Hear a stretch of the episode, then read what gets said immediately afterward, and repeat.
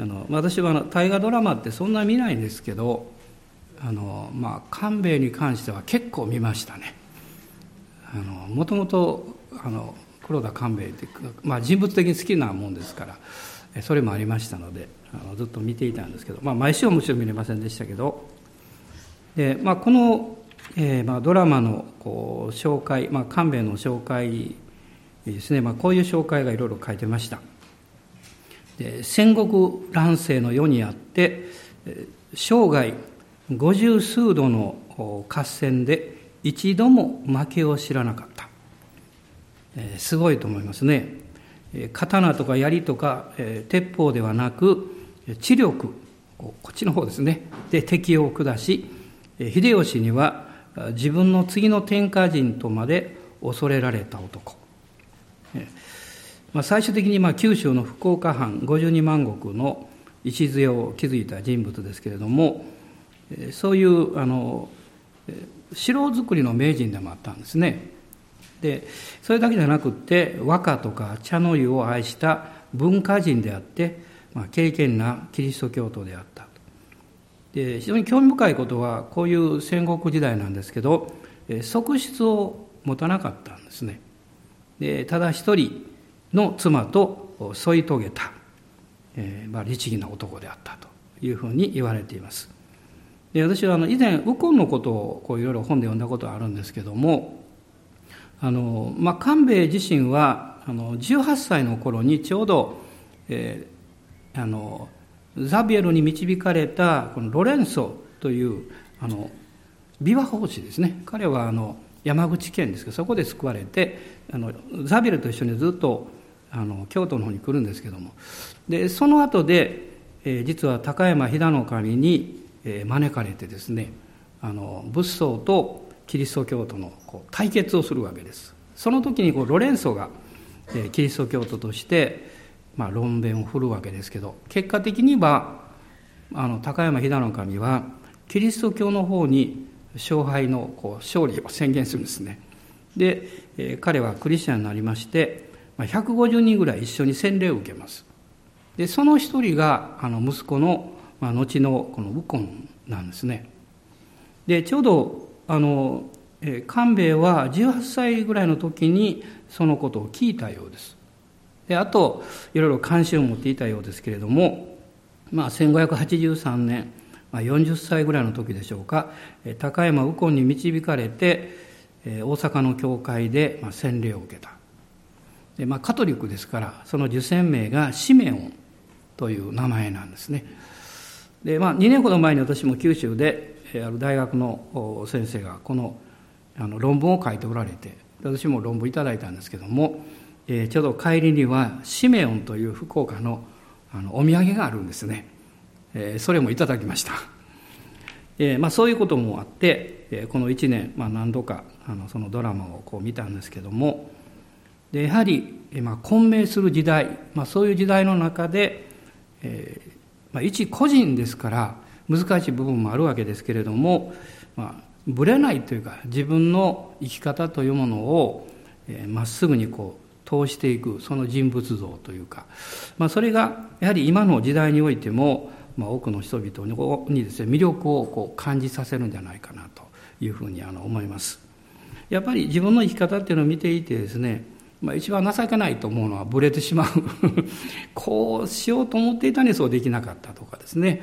あるいは自分はこれが大事だと思っているのにそれを優先していない自分を発見したり、まあ、その時まあ情けないなと思ったりするんですけどね。まあ、だからこそ、こういう生き方をしている人たちを私たちはまあ憧れるというか、まあ、そういう面があるんではないかなと思います。まあ、さて、この1年いかがだったでしょうか？失敗たくさんした人手を挙げてください。まあ、結構いらっしゃいますね。はい。で、私ももう数え上げたらもう本ができるぐらいに失敗しておりますけど、あの、え、先週末も愛知県に行ってましたけど、やっぱり電車を乗り過ごしましてですね、えー、まあ今年も電車だけでもいくつもありますあの地下鉄で挟まれたり 特急電車間違って乗ったりあのありますけどまあでもそういう、まあ、小さなミスなんですけれどもあの起こりますと人生って楽しいなと思います。あのもし何の失敗もなく生活できたらちっとも楽しくないですね。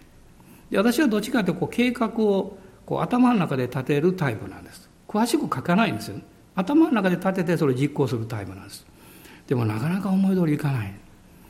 でもまあ昔は、えー、そういうことがあると、まあ、失敗したなと思ったんですけど今は一瞬は思うんですけど今はですね神様あなたの出番ですよというふうになります。私がヘマをしたので、まあ、主がこのことを通してどういうことをなさるのかなっていうあのそういうふうにあの考えられるようになりました。ですから人生は楽しいんです。大人の方おっしゃってください。人生最高ですってね。人生は楽しいです。っ てで今日はあのこの最後の礼拝なんですけれども第一ペテロの一章一節から九節のところをまず一緒に読みましょう。ペテロの第一の手紙です。一章の一節から九節。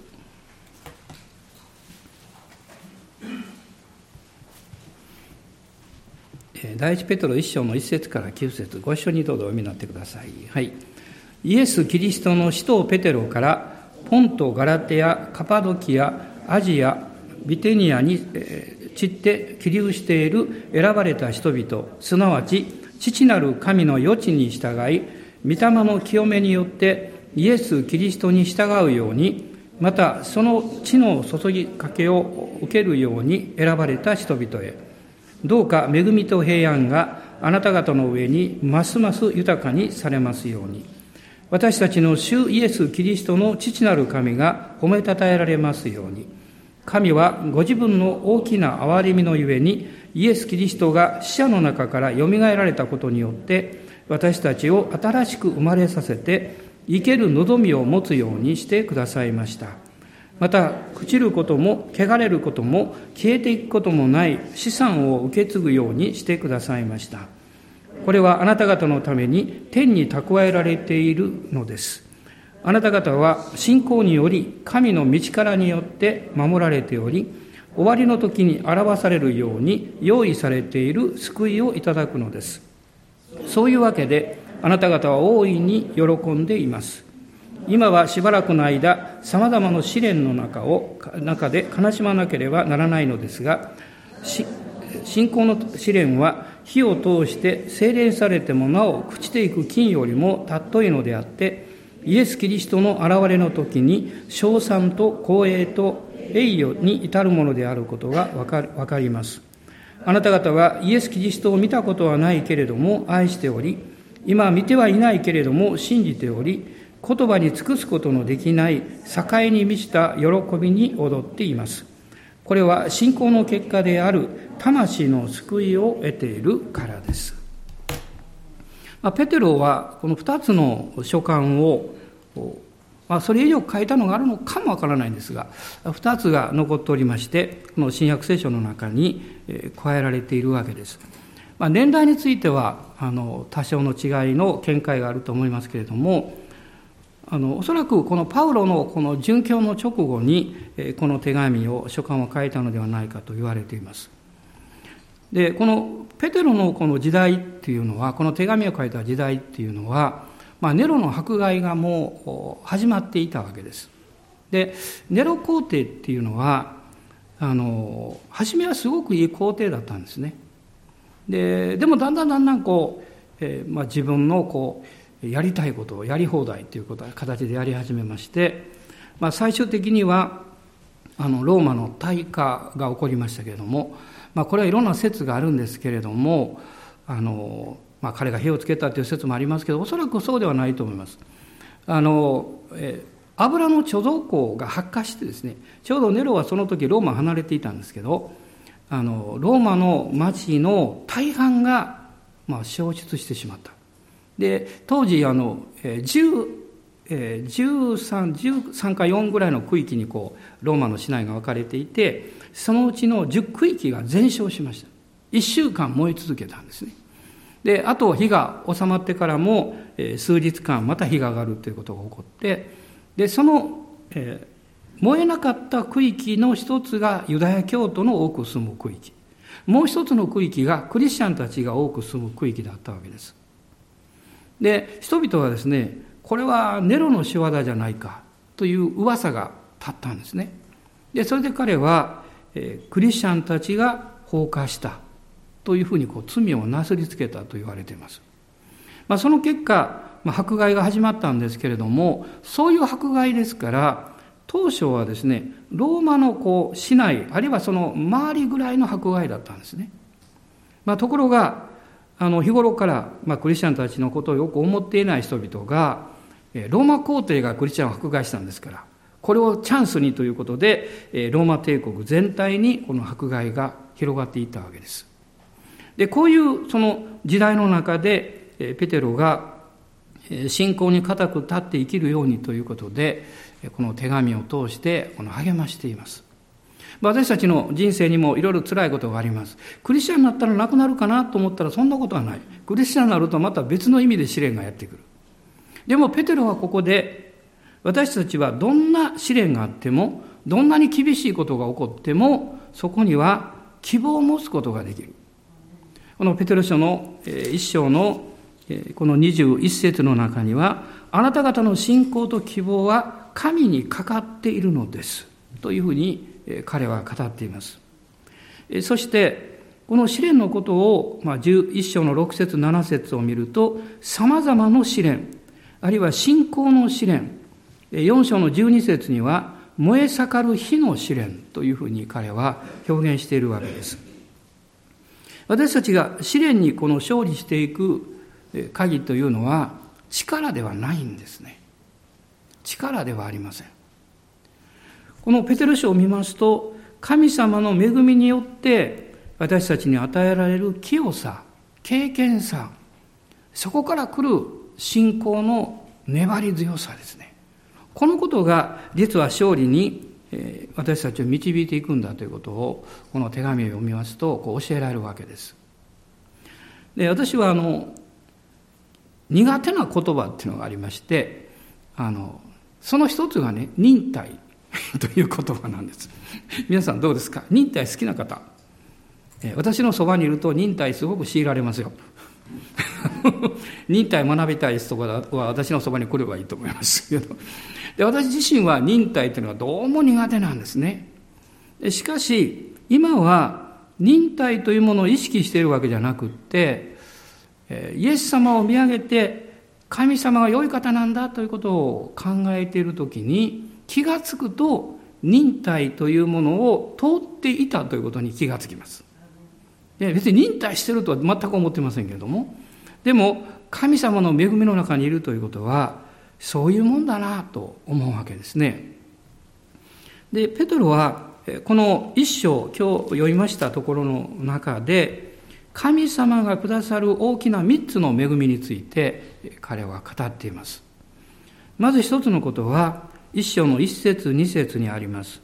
選ばれているという恵みです。で、選ばれているということは、選んでくださった方から言えば、愛しているよということです。時々私たちは選ばれた時に、逆になんで私を選ぶのということを感じることがあるかもわかりません。しかし、今日の御言葉にもありましたね、ヨハネ伝15章の中から読みましたけれども、神様があなたを選んでおられるということは、神様があなたを愛しておられるということです。えそして、この一章の一節と二節の中に、この選ばれた人々という言葉が二度出てくるんですが、この二節の中に、神の余地に従ってと書かれています。つまりこれは、神様が計画を持っておられる。ただ、たまたまあなたを見つけて選んだわけじゃなくて、あなたがお母さんの体に形作られる前から、あなたの人生というものを知っておられて、そしてあなたを選んでおられる。ある人は言うかもしれません。もしそうであれば、どうして私の人生こんなに大変なんですか？一番の理由は、神様があなたの人生に持っておられる計画をよく知らないで、あるいはそれを知ろうとしないで、自分の考えだけで生きてきたということが一つの大きな原因だと思います。もちろんそれだけではないんですけれども、ということは、私たちが、私たちを作ってくださった誠の神様を知って、その方の御心を理解しながら歩んでいくときに私の人生は変わる、あるいは変えられるということなんです。変えられてしまうと言ってもいいかもわかりません。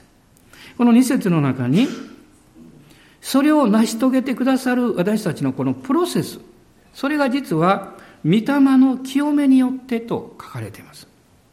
御霊の清めっていうのはどういうことかっていうと、それは、あなたが神様の御心、神様の愛と慈しみというものを選んでいけるように助けてもらうことです。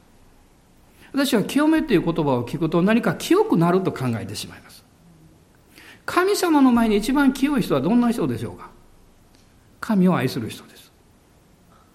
それ以外の何者でもないです。神様は私たちがイエス様を通して救われた時に聖霊様を使わせてくださってあなたは私のうちに住んでいらっしゃる。いわゆる御霊の内住です。その方の助けによって私たちは主を愛するように助けられていきます。主に従うように導かれていきます。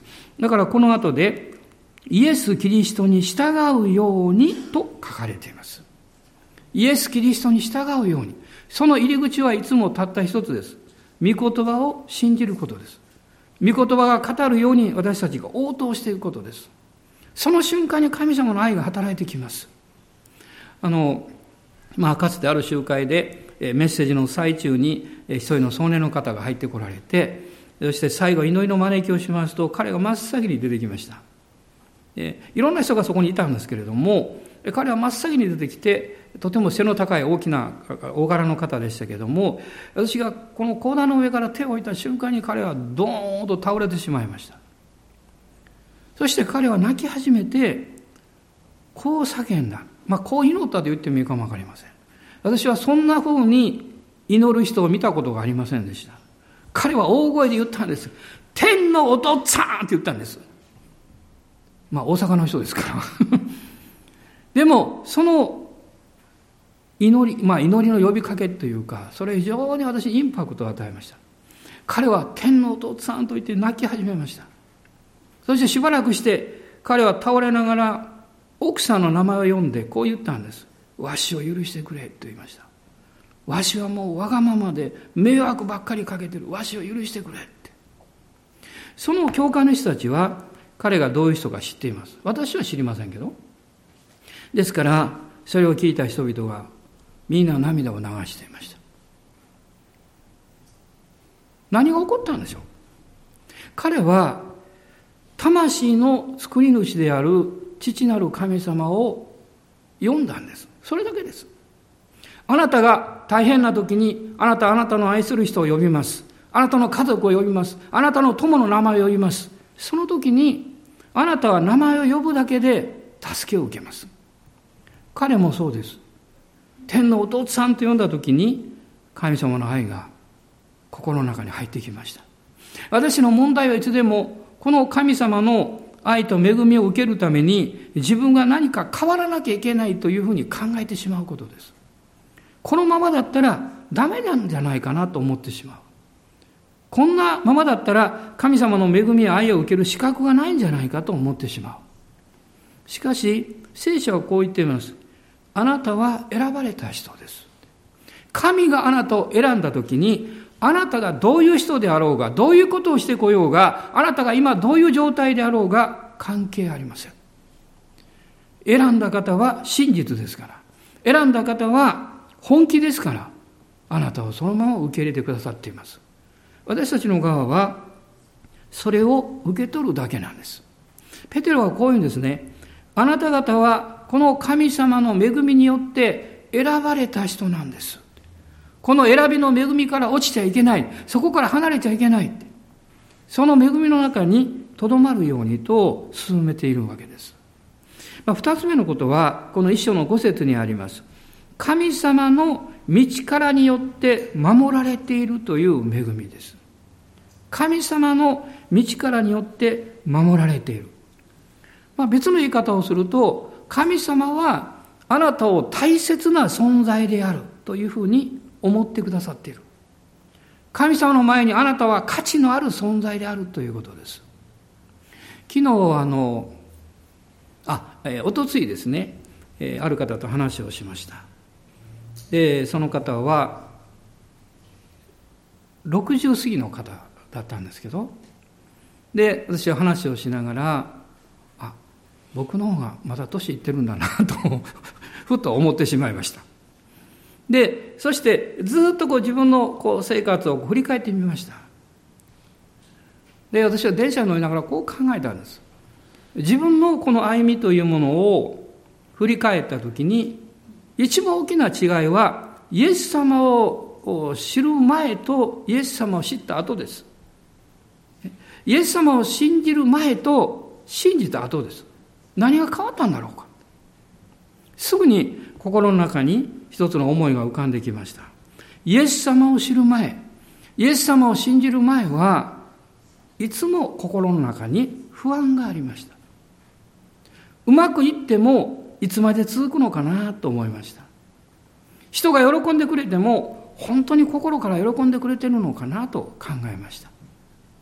自分が一生懸命できたとしても、いや、でもまだ不十分だなと思いました。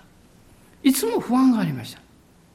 でも、イエス様を信じて、その後は、不安じゃなくって、平安がいつもあります。アーメン、感謝します。面白いことに、失敗しても平安なんです。悩んでいても平安なんです。うまくいかなくっても平安があるんです。連続していろんなことが起こっても、不思議にこの平安だけはなくならないんです。イエス様もおっしゃいました。私はあなた方に平安を残していく。私の平安をあなた方に与えますとおっしゃいました。つまり私とのイエス様の平安です。私が持つ自分の平安は不安定なんです。状況が変わると、何か別の問題が起こってくると、すぐに失望したり、あるいは腹を立てたり、人のせいにしようとしたり、で自分はダメなんだからと言って、もう自己憐憫に陥ったりします。けれども、イエス様の平安は、イエス様のごとしなんです。で、物事に、状況に、あるいはあなたが何を言われようが、どういう状態に置かれようが変わらない。この平安が今与えられているんだなということを、この改めて思ったんですね。で、この、えー、一章の、ペテロ書の一章ですけれども、この五節を見ると、信仰により神の道からによって守られている。そしてその後読んでいくと、その結果、あなた方は大いに喜んでいますと書かれています。大いに喜んでいます。おそらくこの喜びというのは、あのピリピリというの手紙の中に書かれている喜びでしょう。それはどういう喜びですか？それは物事がうまくいったという喜びじゃなくって、パウロはこう言うんですね。そのピリピ書の中で。あなた方がキリストにあるということを喜びなさいと言ってるんです。もっと別の言い方をすると、あなた方がイエス・キリストを信じて罪許され救われ神のことされているこのことを喜びなさいと言ってます。私たちの目の前に起こってくることは一時的なものです。しかし私たちが信じているお方は永遠に続く方です。そしてあなたの人生を一番よく知っておられる方ですね。ペテロはこう言います。もしあなたが今目の前にある試練を見るならば、不安があるでしょう。恐れがあるでしょう。けれども、あなた方がキリストにあって、神様の恵みによって守られているんだ。その信仰を持ったときに、あなた方の内側から喜びが湧き上がってくるでしょうと言います。この後、この読んでいくと、また反対のことを言ってるようにも思うんですね。しばらくの間、様々な試練の中で悲しまなければならないのですが、とも書かれています。あれ、どういうことだろうと思います。で、大いに喜んでいます。その後で、様々な試練の中で悲しまなければならない。この悲しまなければならないっていうのは、悩まされる、あるいはいろんな誘惑がやってくるっていう意味です。でも、この世の中からやってくる誘惑とか、私たちを悩ますものというのは、どんなに頑張ってもあなたの心の内側からキリストの平安を奪うことはできません。誰も取り去ることはできません。環境も、人も、あるいはこの世の権力や地位も、そしてあの霊の領域にある悪魔の力さえも、あなたの内側から喜びを取り去ることはできません。これはキリストの平安だからです。そしてこの平安を私たちは恵みと信仰によって受けているんですね。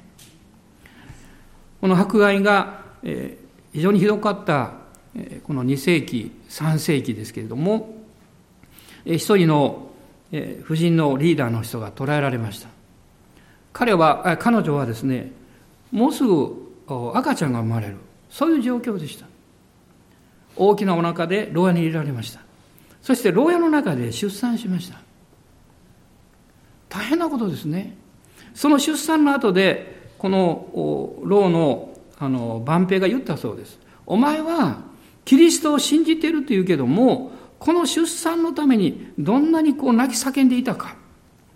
この後、恐ろしい殉教の時がやってくる。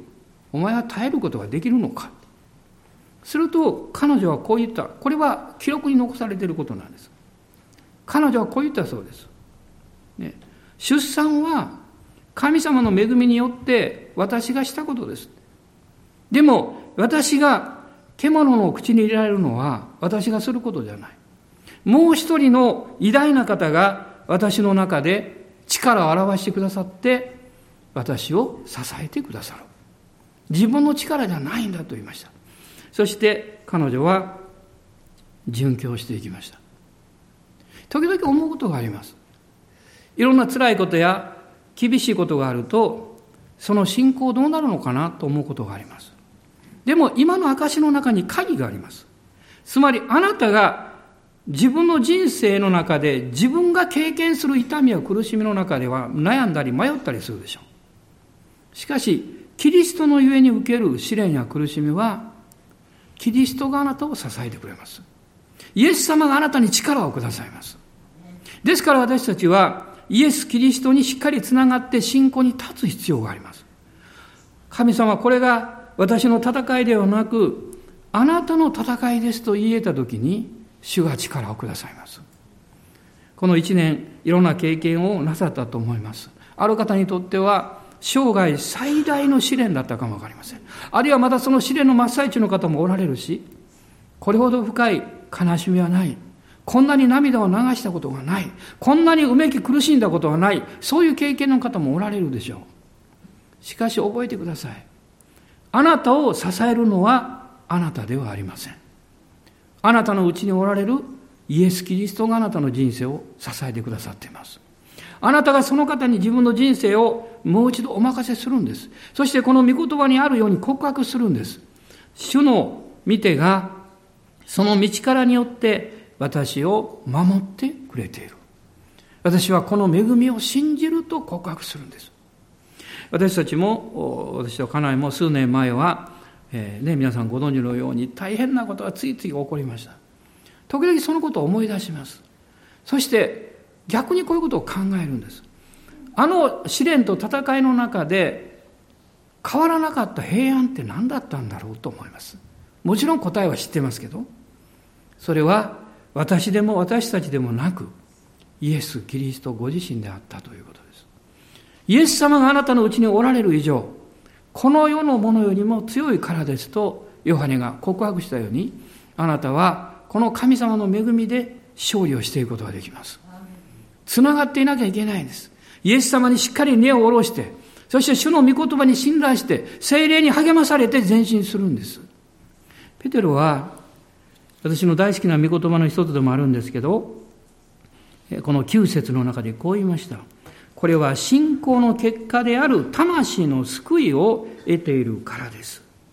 三つ目は、魂の救いの恵みです。それは私たちが永遠の霊的存在者であるということを表しています。もし子供に私がこれを説明するとしたら小さな子供にこう言うでしょうね。イエス様を信じたら天国人になるのよと言います。天国人。ね、日本人っていうのは、まあ、日本に国籍がある。だから日本人と言います。イエス様を信じると国籍は天にあります。だから天国人です。変な人じゃありません。天に国を持ってる人。そこに権利を持ってる人です。それをどのように確認するんですか？あなたは毎日それを確認することができます。イエス様にある救いの喜びを経験するときです。時としては世の生き方と違うことがあって辛い経験をすることがあります。あなたから去っていく人もいるでしょう。でも神はあなたを最良の人と出会うために導いておられます。あなたが失う仕事もあるかもわかりません。そのことによってしばらくの間経済の困難を経験するかもわかりません。しかし神様はあなたのために十分備えられた祝福の場所にあなたを導いておられます。この数日私はあることを考えていました。主に従って歩むってどういうことかなと思っていました。結論を言いますと、それは、主に従って歩むというのは、神様がすでに用意されている祝福の場所に私たちが導かれていくことなんだという結論です。今どうであろうが、私たちは何かを失ったとして、あるいは何かが離れていったとして、あるいは何か非難されることがあったとしても、あなたの目がしっかりとイエス様に向いていて、キリストにつながっているならば、何も自分を責める必要はありません。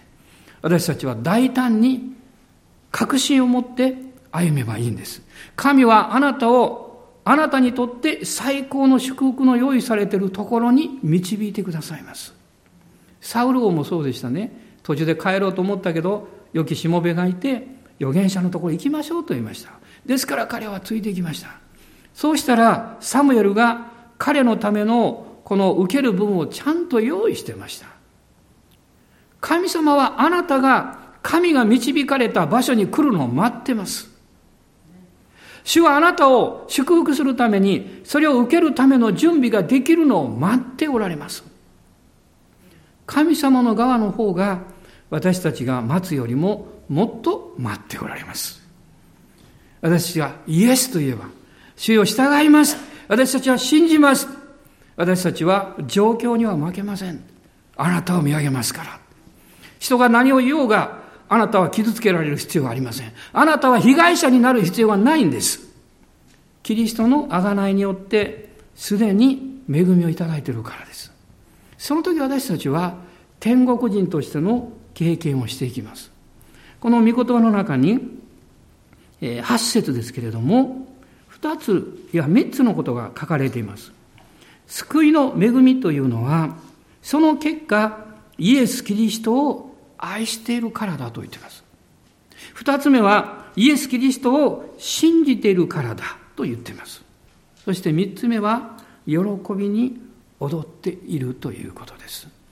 えー、今朝も兄弟のお菓子を聞いて、37年前、37年前に私が聖書からお話をした時にイエス様が働いてくださって一人の方が救われたのか素晴らしいなと思いました。私たちは毎日そういう経験ができます。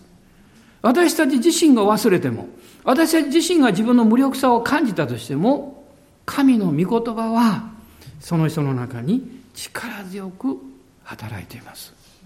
私はクリスマスになると必ず話をする例があるんですけど今年はそのチャンスがありませんでした。今年クリスマス二十数回メッセージしたんです。でもチャンスがなかった最後の最後にやりたいと思います。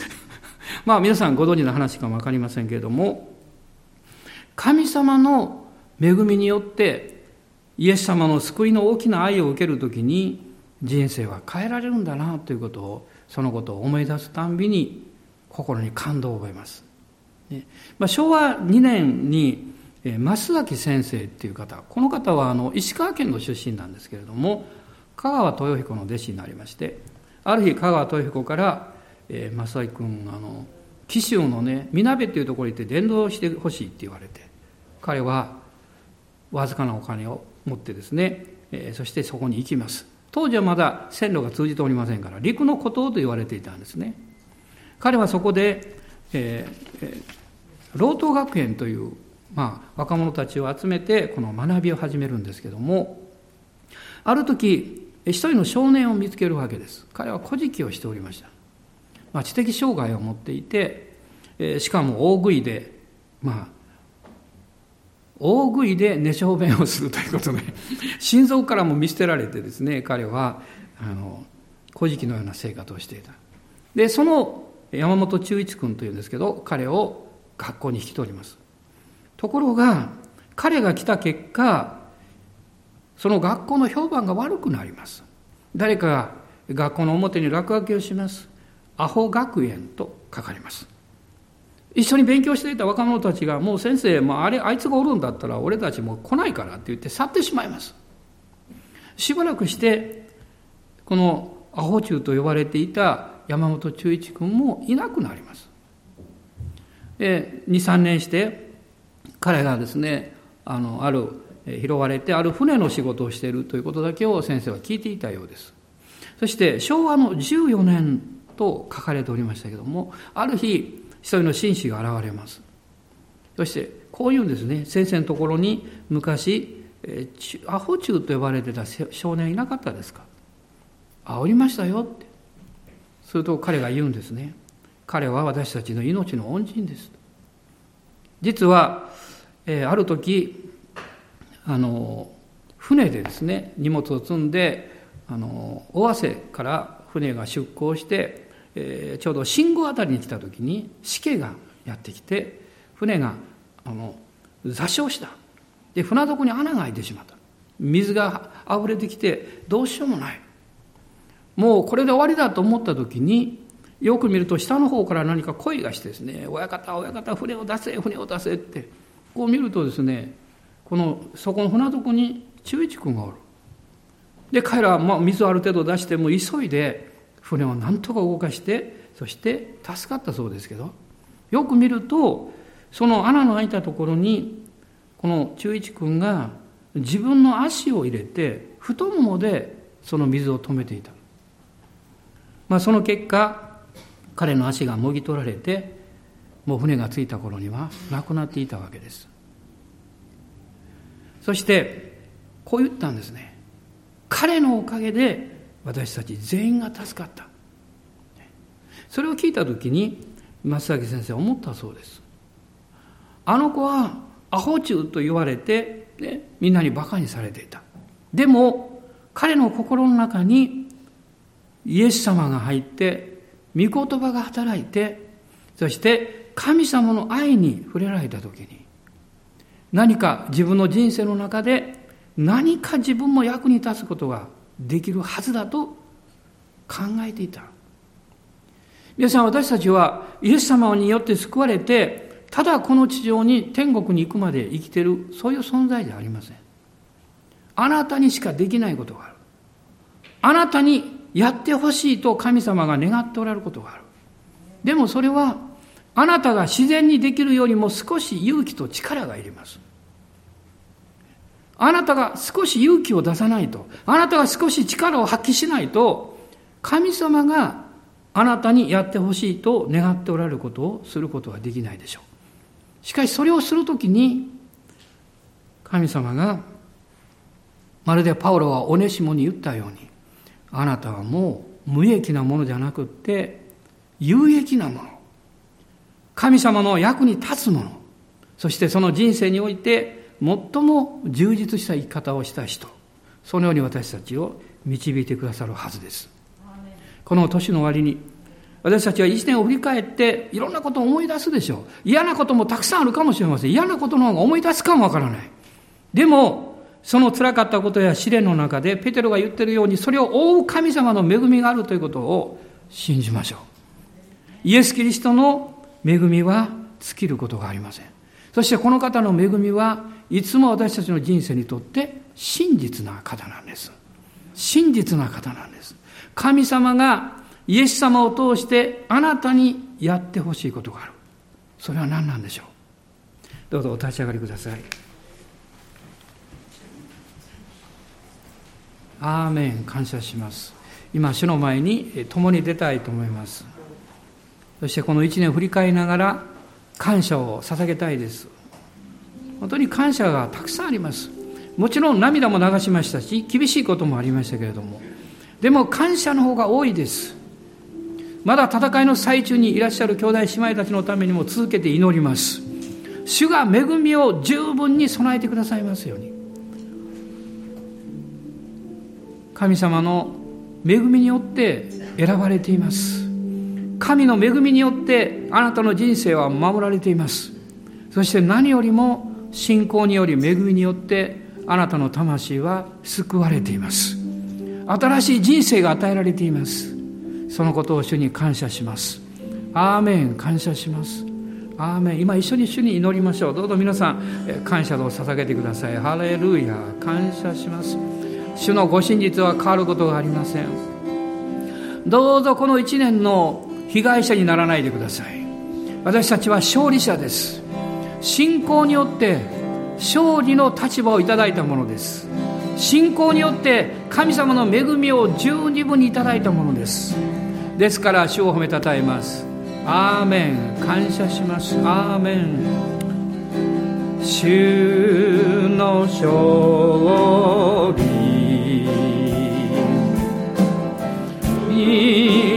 道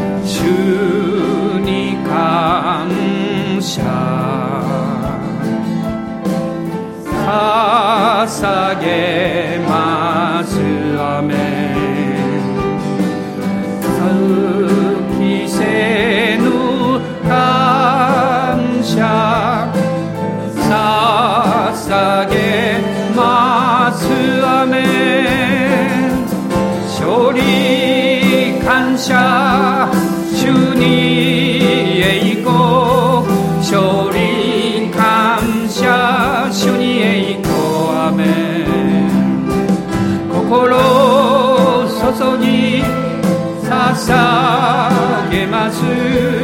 勝利感謝主に栄光。今この賛美をしながらいろんなことを振り返ってみたいんです。そしてこのように祈りながら賛美しましょう。主よ私は失敗しましたけど感謝します。私は試練や戦いがあって本当に負けそうになったけどあなたの恵みで感謝します。まだ悲しみがありますけど私は感謝します。まだやるべきことがたくさんあります。ですから主よ感謝します。私が弱い時にこそ強いからです。アーメン感謝します。主に感謝。捧げます。きせぬ感謝捧げます。アレルヤ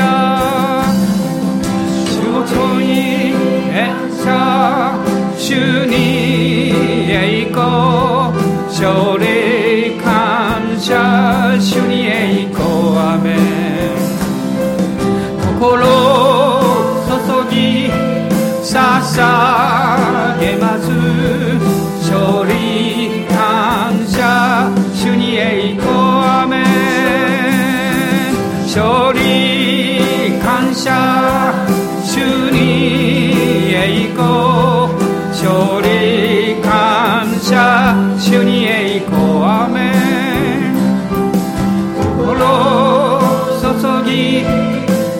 捧げます。勝利感謝主に栄光。主に栄光を返します。アメンハレルヤ感謝します。お主よ感謝します。私たちの主イエス・キリストの恵み父なる神のご愛精霊の親しき御交わりが私たち一同と共にこの最後の週そして新しく、新しい年を迎える週、あなたの限りない慈しみと恵みが豊かにありますように。アーメン。